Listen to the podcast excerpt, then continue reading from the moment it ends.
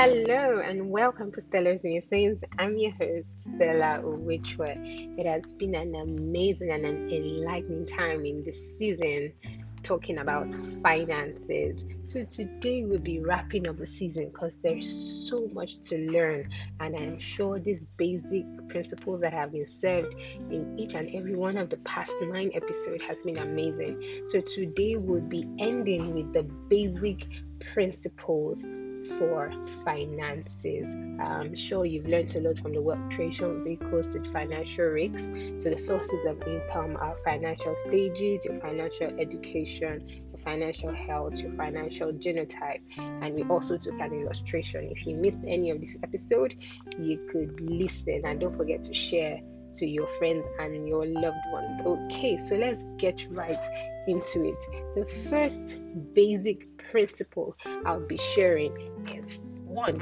organize your finances. Organize your finances. It is very important for each and every one of us to keep records, records of our income and our expenditure.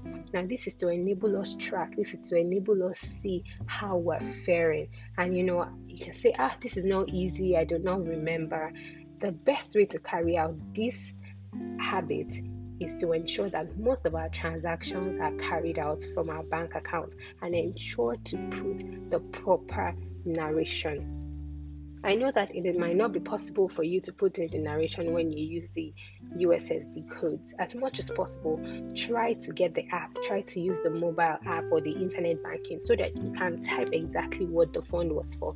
That way, when you spend any amount on Uber, you're able to put Uber. When you pay for lunch, you're able to put lunch. And at the end of the month, you'll be able to know the bulk sum you spent on transportation, what you spent on feeding, what you spent on data, what you spent on airtime. This would help you a lot. Secondly, spend less than you earn. In simple terms, save and invest. That is what I'm saying. Do not save what is left after spending. Instead, spend what is left after saving. You owe it to yourself and to your future to pay yourself first. I repeat, pay yourself and your future first. When you do this, you are able to now spend. You are able to allocate whatever it is, whatever is left to people around you. Even if you are in debt, ensure you still save as long as 100% of your income would not totally cater for the debt, find a way to ensure that you save something. The third principle would be embrace financial education. Embrace financial education. This cannot be overemphasized. Just as we always go for academic qualifications, more certifications to get better, it is also important that we get financial education. And this is because times and seasons are changing. The financial education that you had so far is what has got you to this level.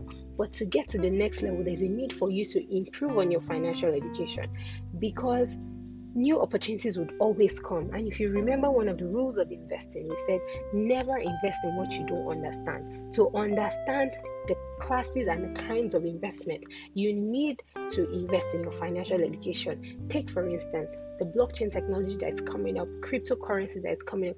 You cannot say it's not my business. You cannot fold your arms and let it go. You would be on the losing edge, you would be outdated because if you are not informed about something, it means you are deformed about it. It means you cannot make a decision about it.